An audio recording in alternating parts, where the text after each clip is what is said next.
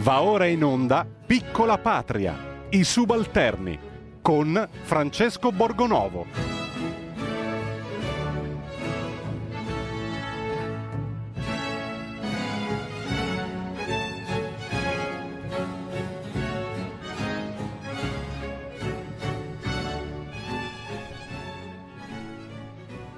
Buongiorno, buon venerdì di zona rossa, arancione, gialla in queste settimane semaforiche che stiamo vivendo. Da oggi ci sono una decina di italiani in più all'interno delle zone, diciamo, eh, ristrette. La Campania è ancora eh, in attesa di, di sapere il suo destino, cosa abbastanza strana visto che è una regione che ha chiesto lei stessa a un certo punto tramite il eh, pittoresco pres- presidente eh, De Luca aveva chiesto di andare in lockdown, non ce l'hanno messa, evidentemente bisogna fare così, bisogna dire il contrario, cioè se tu chiedi di andare in lockdown non ti ci mettono e invece se non lo chiedi ci finisci, eh, così è divertente, fanno apposta no? a fare queste cose, cerchiamo di prenderla un po' sul ridere perché altrimenti c'è da disperarsi e oggi parleremo proprio di questo, della eh, disperazione in qualche modo che causa il virus, dei problemi che dà alla popolazione al di là dei contagi, al di là delle terapie intensive, di quello che eh, siamo abituati a sentire. Peraltro pare che questa curva finalmente in qualche modo cominci ad appiattirsi, quindi dobbiamo cercare di avere eh, un pochettino di ottimismo, anche se non è facile, non è facile con questi signori. Tra l'altro oggi avremo un premio molto prestigioso che eh, daremo a ehm, chi si è maggiormente distinto in questa, eh, come dire, nella gestione dell'emergenza coronavirus. Da ora in poi daremo anche questo perché ci sembra il caso di premiarli, no? i nostri eroi eh, più o meno governativi che si sono distinti in questa emergenza. Intanto, prima di presentare i nostri ospiti, però iniziamo con un pezzo un po' robusto, così dai, per darci un po' di emozioni.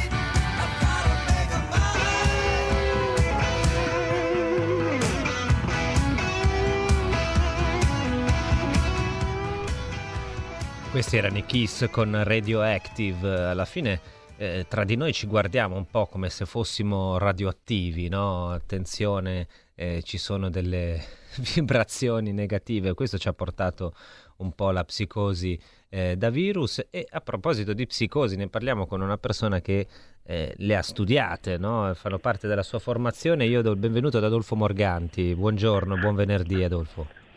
Buongiorno a tutti. Allora, Adolfo, io ve lo presento, mm, penso che um, alcuni di voi lo conoscano già perché al pubblico di RPL è già conosciuto, e non solo è uno psicologo, è una persona che ha a che fare da anni, da parecchi anni con, eh, dire, le nostre menti, ma è anche eh, l'animatore, il, il, dominus di una casa editrice che si chiama Il Cerchio e che fa cose molto originali, molto... Ehm, molto importanti anche secondo me. Io vi invito ad andare a vedere i loro libri e con i famosi soldi del Recovery Fund, come sempre, e i soldi del MES, quando li prenderemo, spendiamoli tutti a comprare dei libri, tra cui quelli del cerchio, così siamo tutti contenti, no Adolfo? Soprattutto certo, magari. Voi, voi, che vivete questo momento in cui le librerie peraltro sono aperte, eh, dice lo scrittore Nicola Lagioia, se lo sono meritate, e io non ho dubbi che se lo siano meritate, poi penso che si siano meritati di stare aperti anche i baristi, anche i negozianti che vendono vestiti e, e, e chiunque altro, insomma, per quanto io sia contento, essendo un amante dei libri, che le librerie siano aperte, mi stupisce un eh, po' anche perché dopo bisogna vedere chi entra nelle librerie aperte, no? Sì, diciamo che non ci sono folle, ecco già prima, già senza coronavirus non è che ci siano folle che entrano in libreria. Senti, io eh, vorrei partire con te parlando di questa situazione da una notizia che è uscita qualche giorno fa, ne, ne sono uscite varie, mh, mm, simili devo dire, ed è una sensazione che un po' abbiamo, no? eh, ha parlato il presidente della Società Italiana di Psichiatria, che si chiama Massimo Di Giannantonio, dicendo che le farmacie hanno aumentato del 35% le dotazioni di ansiolitici e ipnotici e del 28,2% le dotazioni di antidepressivi. Sì. E dice il presidente della Società Italiana di Psichiatria ci attendiamo 300.000 nuovi casi in carico ai dipartimenti di salute mentale. Cioè, è evidente che questo virus ci sta dando dei problemi, oltre che insomma, di contagio eh, e di, di, di, ricoveri legati proprio allo specifico del coronavirus, ci da, sta dando anche dei problemi psichici.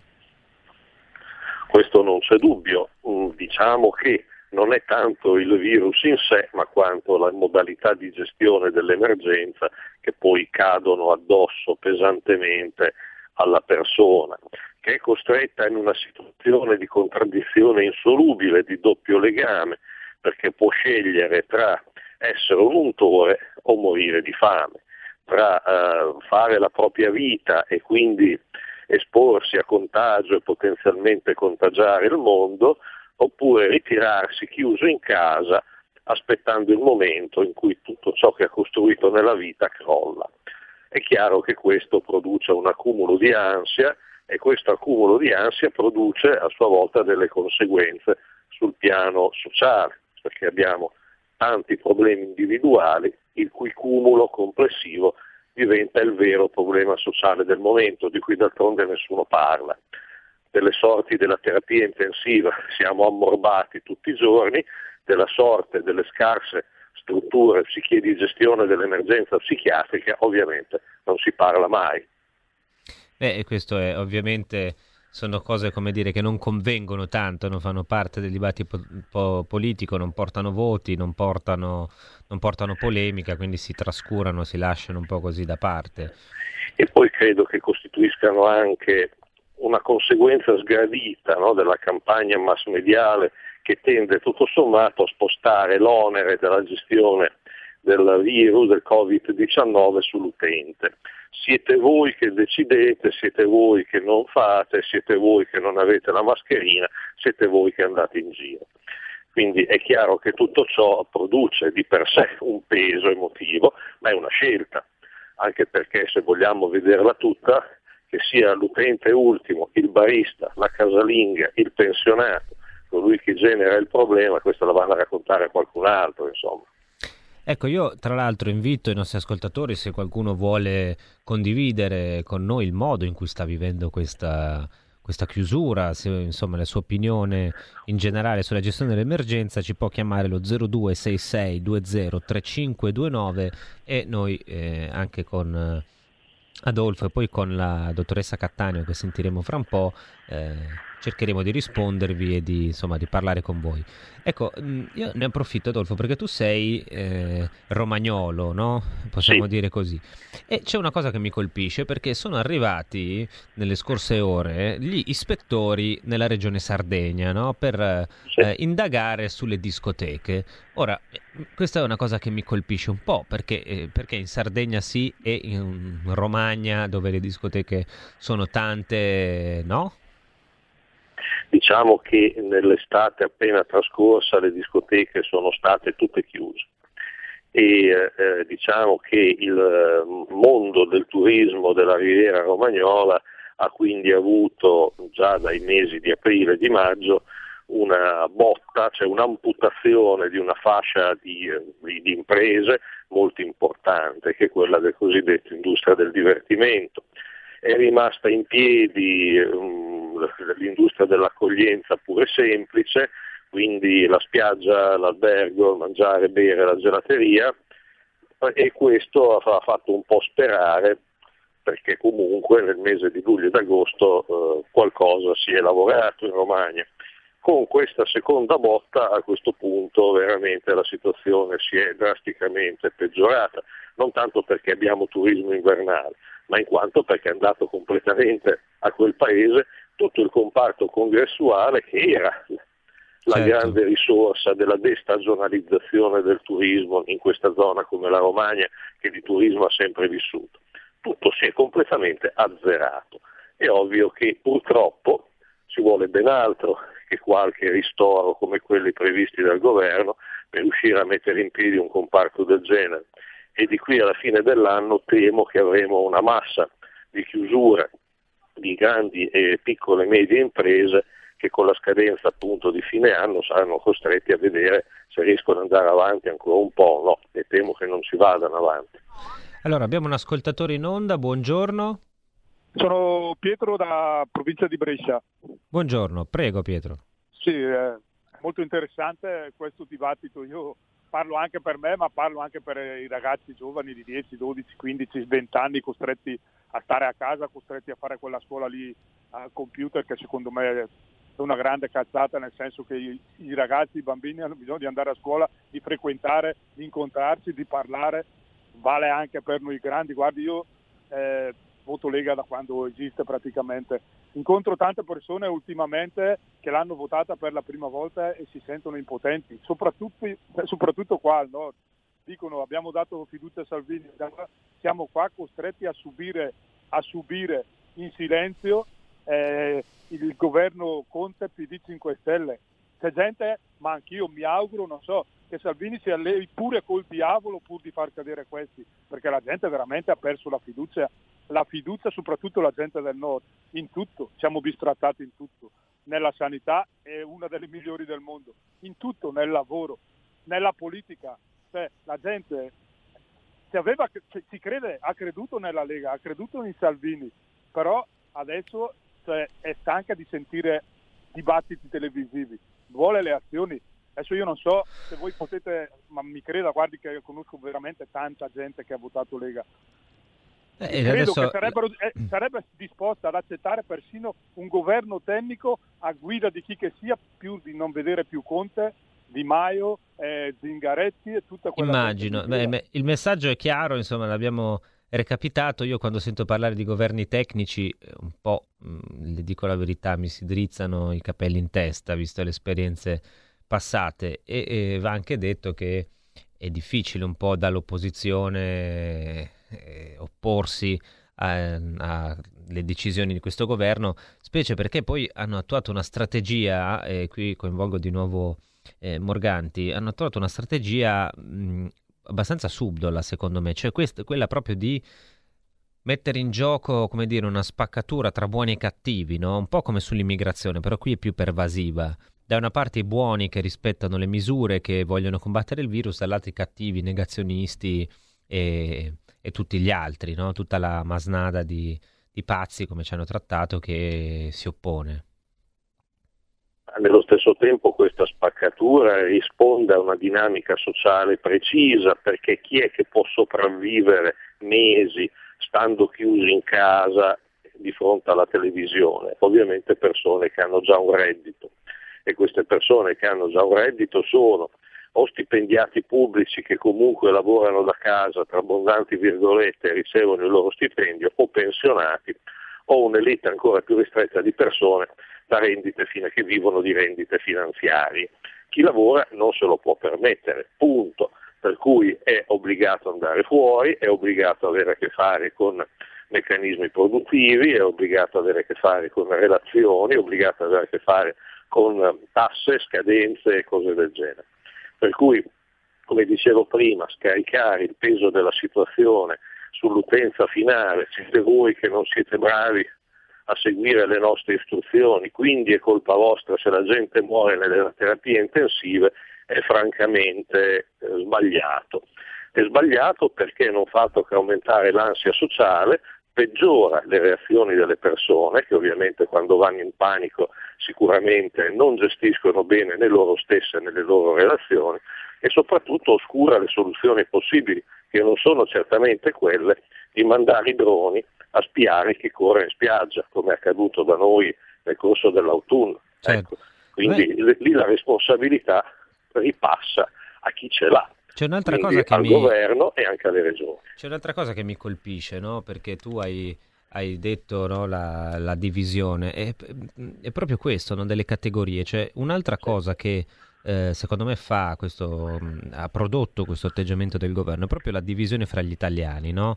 Cioè, invece di rivolgerci e dire ma come diavolo questi gestiscono l'emergenza, c'è sempre la tentazione di, di, rivolgersi a quello di fianco e dire lui è più fortunato di me in qualche modo, no? Perché eh, voglio dire, io penso per esempio ai dipendenti pubblici e c'è chi lavora da casa come gli insegnanti, alcuni dipendenti, altri che cioè, fanno il possibile e, e, non sono esattamente così come i pensionati, non sono esattamente dei garantiti, no? In qualche maniera sono persone che tra l'altro non è che abbiano stipendi micidiali e c'è un po' questa cosa no? di metterci gli uni contro gli altri, cosa che ha fatto a ripetizione questo governo. E la trovo una cosa particolarmente fastidiosa. Beh, d'altronde è un governo che si basa comunque su una contrapposizione di ceti, nasce con un'idea eh, d'altronde, come dire, eh, punitiva nei confronti dei ceti produttivi, dispiace farlo notare, ma eh, il, appunto, l'impiegato pubblico è messo in condizioni di mantenere il proprio reddito lavorando in condizioni di sicurezza dal proprio domicilio. Punto. Sulla didattica a distanza, anch'io devo dire per esperienza diretta, come l'ascoltatore di prima ha detto in maniera molto tranchant, che diciamo che non dà le massime garanzie dal punto di vista didattico. È un ripiego, ma quando lo si scambia per un rimedio si commette un errore fondamentale che pagheranno i costi generazioni di studenti che non hanno la possibilità di una verifica quotidiana dell'apprendimento effettuato. La partita IVA, chi ha un ristorante, chi ha un bar, in questo momento non ha nulla di tutto ciò, perché veramente a fronte di una garanzia reddituale, concreta e reale di determinati ceti, questi sono ceti che non hanno nulla e eh, i ristori che ricevono, io ho una serie di casi davanti agli occhi di persone che vengono a chiedere aiuto, non servono neanche a pagare le tasse. Quindi la contrapposizione tra il pensionato che va in giro a misurare se la tua mascherina ti copre il naso oppure no e eh, il ristoratore disperato che ha ben altro da fare che sentirsi dire dal pensionato che ha la mascherina bassa, è un fatto, ma è un fatto che crescerà. Questa contrapposizione è destinata a crescere.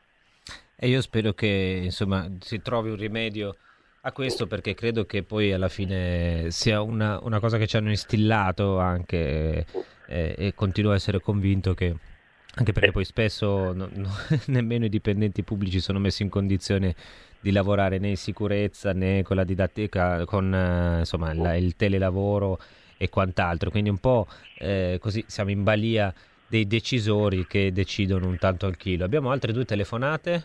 Prego, la prima. Pronto? Buongiorno. Buongiorno. Eh, mi chiamo Anna Spete e sono da Bergamo. Io sono una di quelle tante untrici, considerate untrici, che dal marzo adesso, bergamasca, quindi figuriamoci come siamo stati trattati e cosa abbiamo visto. Eh, ripeto, sono una di quelle intrici che da eh, partita Atalanta-Valencia fino adesso veniamo considerate come quelle che hanno portato il virus in tutta Italia. Detto questo... Ma perché eh, lei è stata la partita? C'era, certo. Era la... Ah, è per questo. Eh, Ma il Covid non l'ho ancora avuto, per cui immagino che l'untore comunque è stato comunque considerato quello che a quella partita ci è andato perché ho letto un articolo giusto qualche giorno fa e ricominciamo ancora con quella storia. Noi a Bergamo siamo particolarmente ehm, eh, cioè, viviamo diffi- in modo difficile questo periodo perché ne abbiamo già passata una talmente grossa, ci, siamo, ci hanno tenuti in casa, chiusi in casa, siamo stati dirigenti. Questo secondo lockdown, visto che la Lombardia è rossa, eh, lo, lo viviamo con una tale insofferenza perché lo riteniamo eh, quasi come un'ingiustizia. Noi ci siamo sempre comportati bene, abbiamo sempre vissuto anche in estate eh, seguendo certo. le regole. I droni a Bergamo non sono mai venuti. Però questo secondo lockdown lo viviamo come un'ingiustizia, ma un'ingiustizia grossa. Chiaro. Consi- Chiarissimo. Ecco, consi- sì, sì, voglio dire. Per cui eh, vedere gli amici o i colleghi eh, che restano a casa dal lavoro come partite, io parlo di partite IVA, io, come me, che non possono uh, uscire, Abbi- abbiamo, lo- abbiamo, la chiusura alle 6, cosa fai dopo le 6? Non puoi lavorare fino alle 6, non esiste.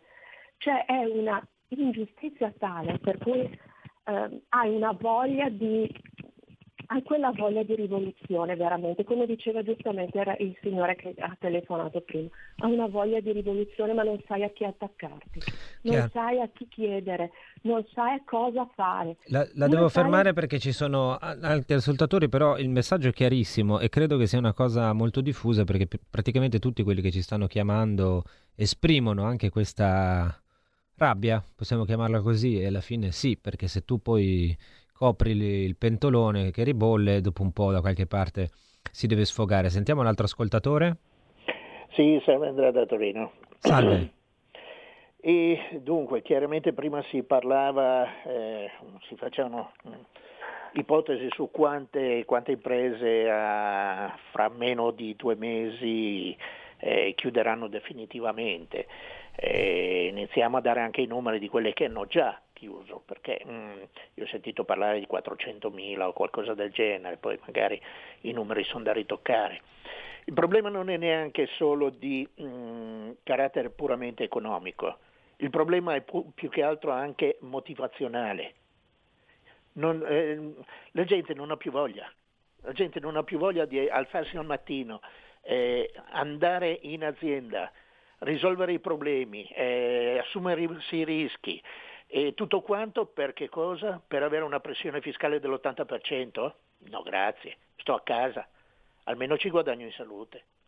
Chiaro, un messaggio chiarissimo. Eh, Adolfo, eh, questi due ascoltatori ci hanno dato una, dire, un messaggio appunto molto eh, così forte a livello emotivo, no? da un lato certo. la, la, rabbia, no? la, il senso di ingiustizia che credo sia molto diffuso anche oltre Bergamo, mm, piccola parentesi, Bergamo eh, dovrebbe anche eh, ringraziare il suo sindaco Giorgio Gori che in questi giorni ci ha deliziato con l'uscita del suo nuovo libro sul Covid, visto che appunto lui evidentemente aveva altro di cui occuparsi, aveva il tempo di, di scrivere.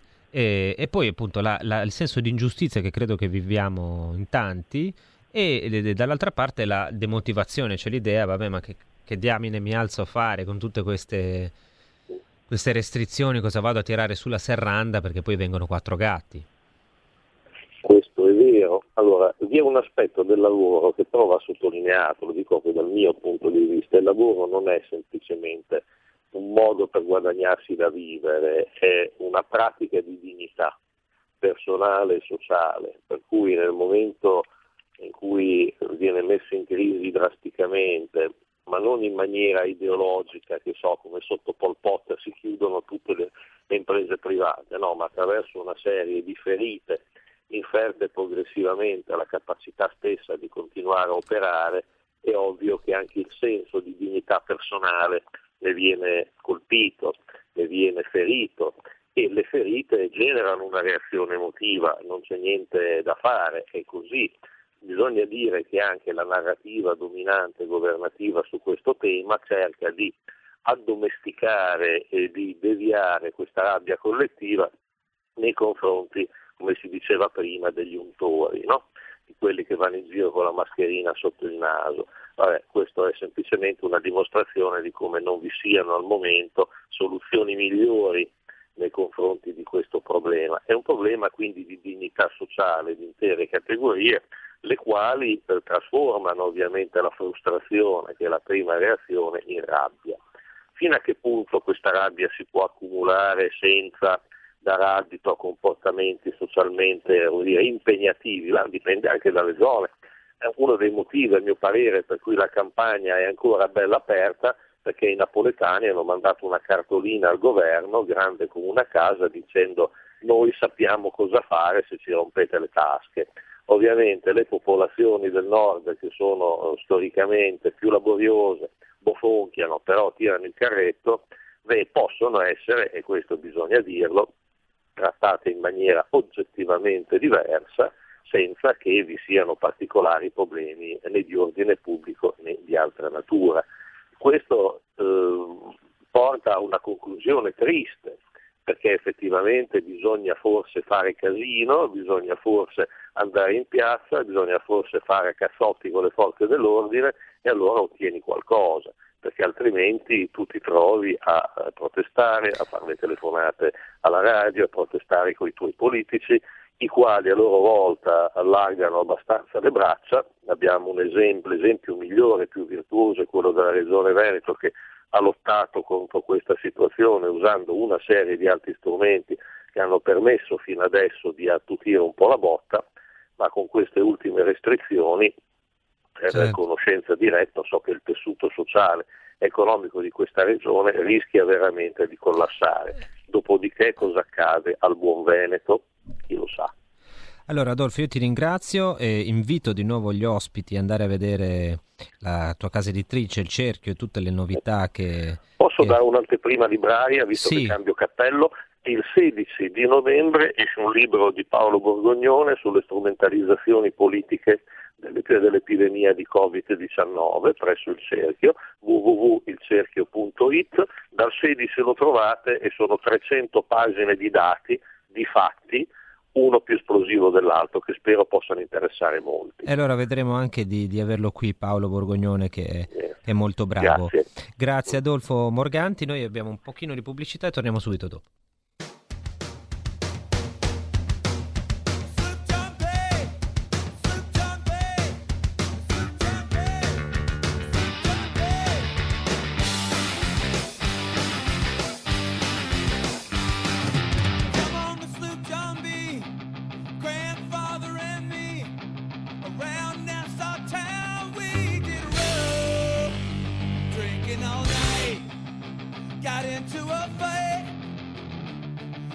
feel so broke up. I wanna go up.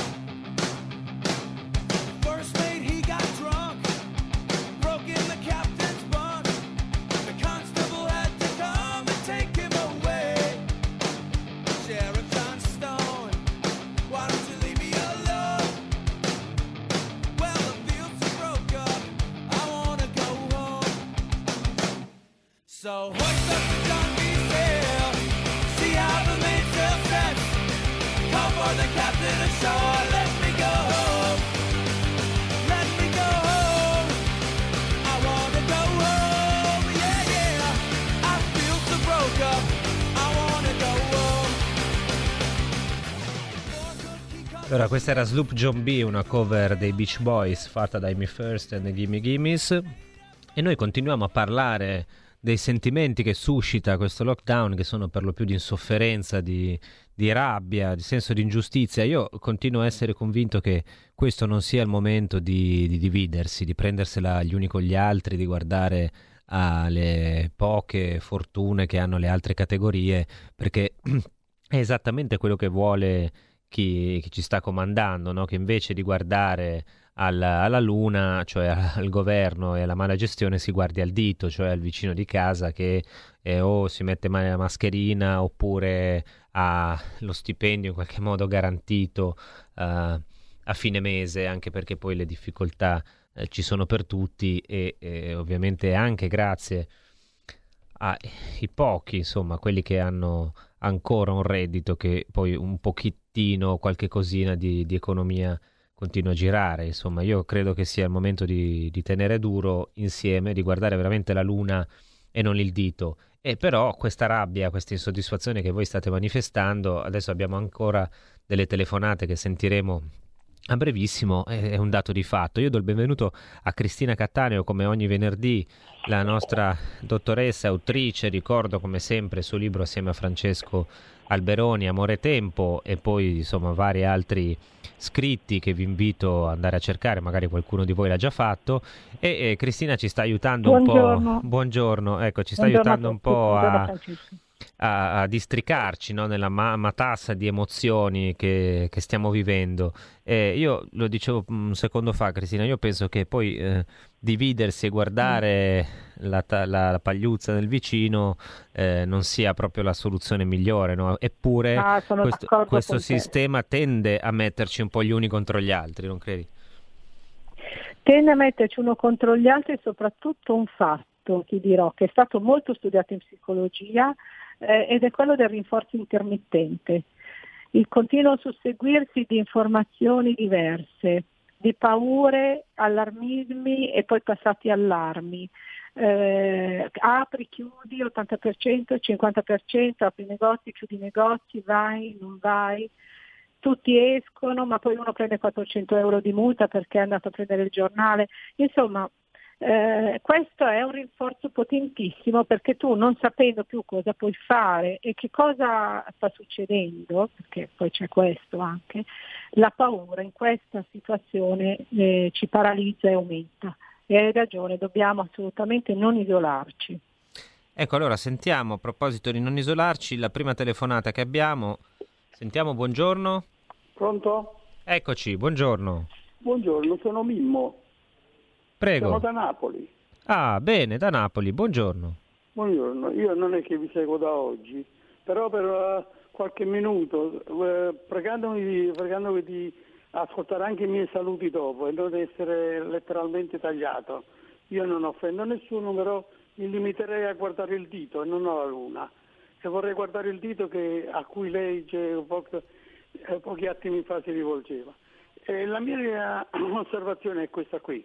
Noi qui giù abbiamo avuto la prima volta il Covid, la prima volta questa, questa ondata, non, non alla prima di marzo, non è, non è purtroppo qui, se non era per il 7 marzo dove fu creato quell'allarmismo che tutti scapparono da queste parti per paura che ci fosse la, la, zona rossa e non potevano più scendere dai loro familiari. Noi qualche centinaia di morti nella prima, nella prima fase, marzo-aprile. Poi successivamente non abbiamo avuto più niente. Poi è venuta fuori questa ondata, sarebbe la prima.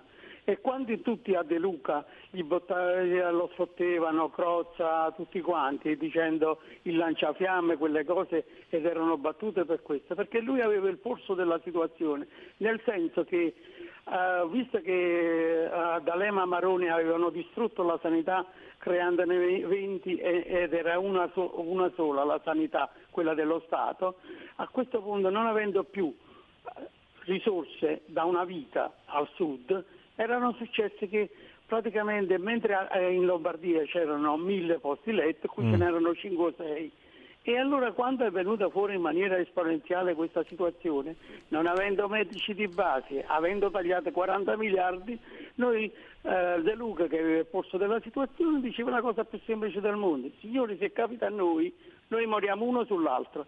E poi viene fuori la, il signore sotto lì nel lavandino al Cardarelli e giustamente che l'informazione purtroppo si ferma tra Bologna e Firenze hanno fatto in modo che quel, quell'episodio drammatico per i familiari, per tutti noi, rimanesse oggetto di, eh, come dire, lì non funziona Mimmo, niente, la, senza spiegarne i motivi. La devo, la devo fermare perché stiamo, stiamo, andando verso la fine e ci sono altri ascoltatori che, che, devono intervenire, però mi sembra chiaro quello che sta dicendo, cioè lei in, qualche modo mh, porta avanti le... Mm le, regioni, le ragioni della sua regione, mi scusi il gioco di parole. Eh, mi permette anche di dirle però che De Luca forse se avesse fatto meno conferenze stampa da solo, meno sparate e un pochettino si fosse messo a pensare alle, alla sanità che da questo punto di vista dipende anche da lui, magari qualche cosina in più ci sarebbe. Poi eh, ehm, intendiamoci, di nuovo qui la gestione centrale che noi abbiamo criticato fino adesso eh, riguarda anche la campagna, non è che riguarda solo le regioni del nord, cioè se non è stato fatto nulla o poco niente a livello nazionale, eh, anche la campagna ne è vittima purtroppo con le brutte situazioni che stiamo vivendo adesso.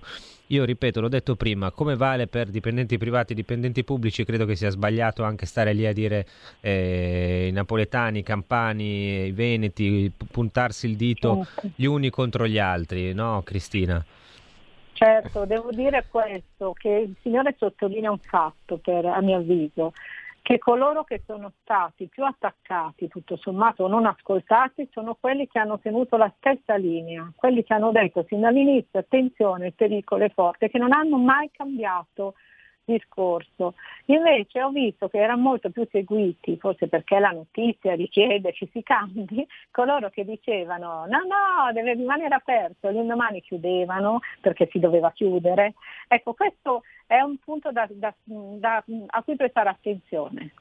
In questa situazione eh, chi è stato sempre fedele a una certa linea è stato spesso preso in giro, eh, così, ehm, accusato di fare, di fare inutili allarmismi o di sbagliare. Insomma, eh, teniamo presente questo, che la coerenza oggi non è tanto, non paga molto, insomma. Sì, al è, di là adesso del caso di De Luca. Non è un grande valore, paga però, mi sembra, eh, nel, commiss- nel caso del commissario Arcuri, mi, mi, permetto di dire, perché il commissario Arcuri, che tutte le cose che ha gestito fino adesso le ha gestite male, è stato coerente nella sua mala gestione, infatti viene premiato, adesso gli daranno anche la gestione finale della, della distribuzione del vaccino, e allora prima mm. di mandare la telefonata noi facciamo il nuovo premio che abbiamo, vediamo se ce l'abbiamo, se dalla regia mi dicono che ce l'abbiamo, ecco, perché l'abbiamo citato e allora questo premio, vabbè, ve lo dico fra un secondo, sentiamo il jingle del premio.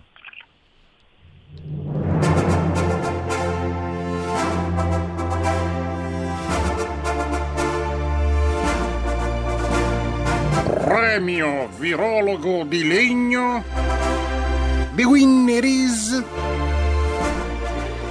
e allora l'abbiamo citato prima, il mm. premio virologo di legno, prima edizione, lo diamo a Domenico Arcuri che dopo i banchi a rotelle, dopo il disastro sulle mascherine, dopo qualunque altra cosa abbia gestito e gestita male, gli viene affidata anche la gestione del vaccino e noi siamo già qui a aspettare la consegna del vaccino a rotelle e di tutte queste altre cose due meravigliose. Ruote. Eh sì, esatto. E questo ma perché va due ruote? Eh, ma perché poi eh, dice che serve, serviranno poi dei frigo per conservarlo, eh, quindi probabilmente le rotelle riguardano quello, insomma, quando c'è, laddove c'è rotella c'è Arcuri. Sentiamo la nuova telefonata, prego.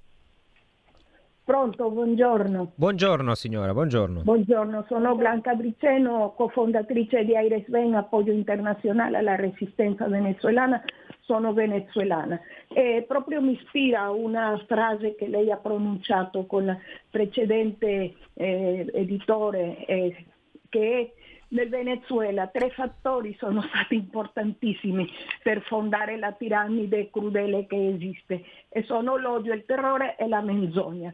Per cui seminare odio è importante, che inizi con la separazione, che inizi qua, che inizi là, è difficile. Poi però bisogna poter dirimere, cioè poter um, comprendere invece in contrapposizione, per esempio nel Vangelo, unanimità erano gli apostoli che aspettavano il Pentecoste, invece uniti erano scribi e farisei per condannare l'innocente. Ecco, su, forse noi come Airesven su questa spanna di pensiero eh, ci muoviamo. Io la ringrazio anche perché lei ogni tanto mi ispira a qualche articoletto per il nostro blog. Mol, molte grazie. Ringrazio lei, grazie di averci chiamato e di averci dato mm. questa testimonianza e in effetti la situazione del Venezuela non è semplicissima e, e laddove c'è un... noi non possiamo dire di avere una dittatura, perché le dittature vere sono un'altra cosa, diciamo che abbiamo un, uh, alcune tentazioni un po' autoritarie, no? un autoritarismo, così mm. ci hanno preso gusto, Cristina, a stare a stare al loro posto e anche a utilizzare questi strumenti, no? a esibirsi in queste conferenze da soli in cui non dicono nulla e a tenere un po' mm. in scacco la popolazione. E credo che da questo derivi un po' anche il senso di impotenza no? che, che tanti di noi sentono.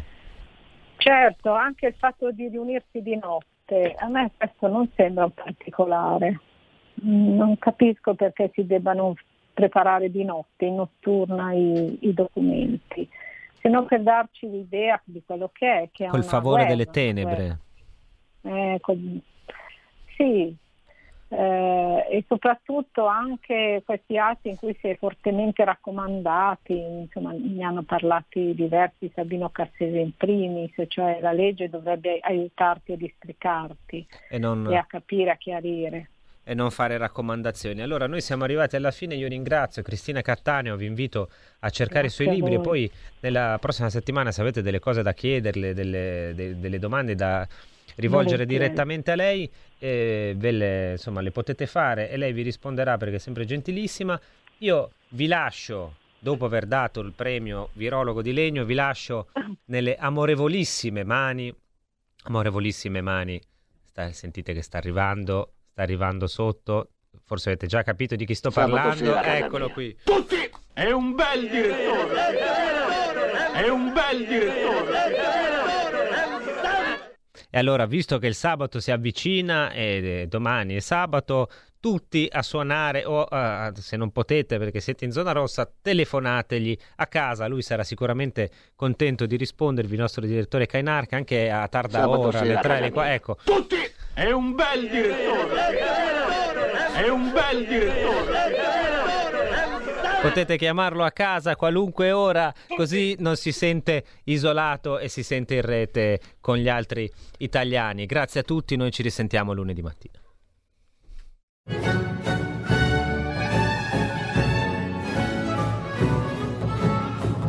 Avete ascoltato Piccola Patria, i subalterni con Francesco Borgonovo.